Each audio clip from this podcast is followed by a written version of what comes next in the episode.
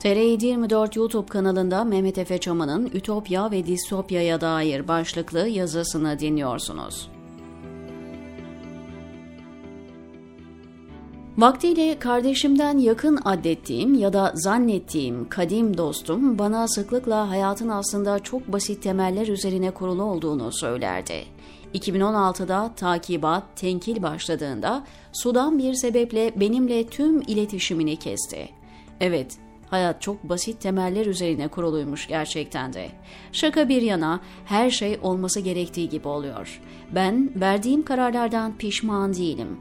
Nasıl onların sonuçlarından yakınabilirim? Sonuçta hayat verdiğimiz kararlardan oluşuyor. Hayat bolca da yanlış karar içeriyor. Olsun. Başımıza gelen her şey zihnimizde konumlandırdığımız, idrak ettiğimiz ya da etmeye çabaladığımız, tasarladığımız, planladığımız veya en azından kafa yorduğumuz ütopyalar yüzünden oluyor. Hayatın basit temelleri, asgari müşterekleri oluşturulabildiği ölçüde toplumları ütopyaya yaklaştırıyor.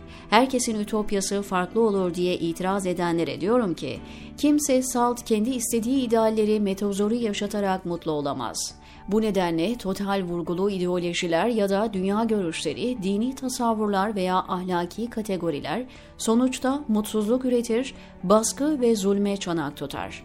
Total vurgulu tüm fikirsel kategoriler sizi ütopyalarla hipnoz altına alsa da totaliter distopyalardır. 2016 başıydı. Hadiseler birçoklarının malumu ama hatırlatayım.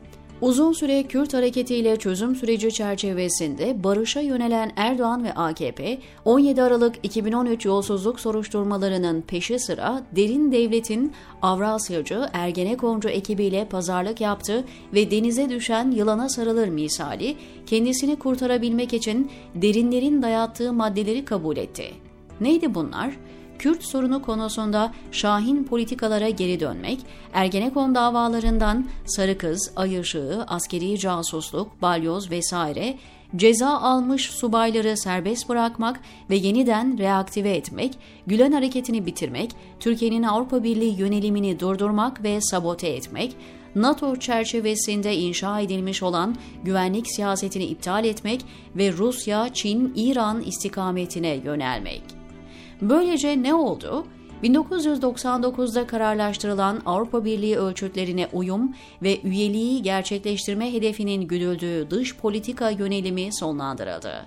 Bu köklü değişikliği laiklere, emperyalist Batı ve Rusya muhipliği dindarlara Osmanlı'yı diriltiyoruz, ümmetin başına geçiyoruz Milliyetçilere de Turan ve Türkistan ve Kızıl Elma disturlarıyla kakaladılar ve meşrulaştırdılar. Zemini ta 28 Şubat postmodern darbesine dayanan bu paradigma dönüşümü böylece halka en has ve mahir pazarlamacı olan Recep Tayyip Erdoğan liderliğinde zerk edildi. Erdoğan'a bir misyon imal ettiler ve bu fabrikasyon edilmiş sentetik misyonu unisex şekilde her kesime tekabül edecek formatta alternatif diskurlar şeklinde drajeleştirdiler. Devlete mal ettikleri Erdoğan artık istedikleri kolaylıkla toplumun ezici çoğunluğuna kabul ettirmeye yarayan bir meşruiyet enstrümanıydı artık distopyalarını bu tür ambalajlara sardılar. Alladılar, pulladılar, topluma sundular. Milli güvenlik belgelerinde eskiden beri Kürt hareketi ve Gülen hareketi bir numaralı iç tehdit olarak formüle ediliyordu. Fakat AB süreci ve bu süreçle bağlantılı hukuk devletine ve liberal demokrasiye doğru dönüşen Türkiye, derin devletin algısına göre kademeli olarak sağladığı özgürleşme üzerinden devletin altını oyuyordu.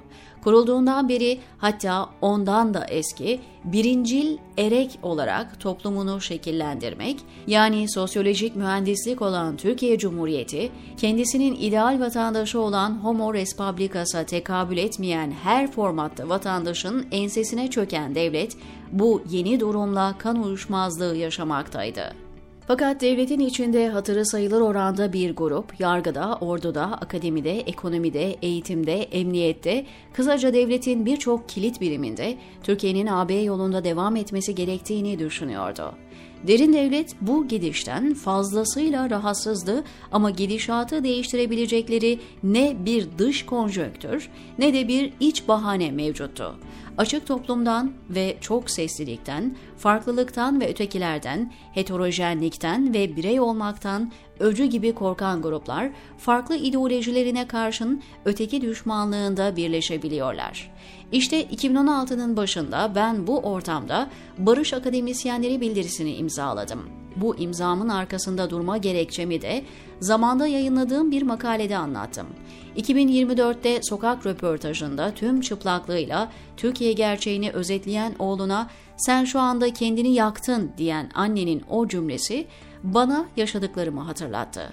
Aslında bu cümle bana söylenmişti. Borges'in öykülerini andıran bir dolambaç ve zaman tüneli karışımı ortamda ne olduğunu hala anlayamadığımız, kendimizi başka bir filmde gibi hissettiğimiz, sanki kabus gördüğümüzü idrak ettiğimiz an, kabusun da biteceğinden emin olduğumuz ama bir türlü bitmediği bir atmosferdeydik. Öyle ki bu kolektif bir karabasandı ve bitmiyordu. Kadının dediği gibi bir şekilde ben o anda kendimi yakmıştım. Fakat bu kendini yakış yine zaman ve mekandan bağımsız, daha doğrusu düz çizgisel zaman algısını darmadağın edercesine geriye doğru takip edilebiliyordu. Kendimi belki de çok daha önce yakmış olabilirdim. Öyle ya, durduk yerde aklıma birden estiği için o bildiriye imza vermiş değildim ya, o kıvılcıma neden olan sıralı gelişim silsilesinin izini acaba ne kadar daha geriye doğru sürebilirdim? Birçok olay bu kararı hazırlamıştı. Hem bu olayların büyük kısmı benim etkimden bağımsız gerçekleşmişti, bir kısmı da gerçekleşmediği için bugünlerin taşlarını döşemişti. Kimisi okuduklarımla, kimisi karşıma çıkan insanlarla, kimisi ise tümüyle benim irademden ve etkimden bağımsız faktörlerden dolayı meydana gelmişti.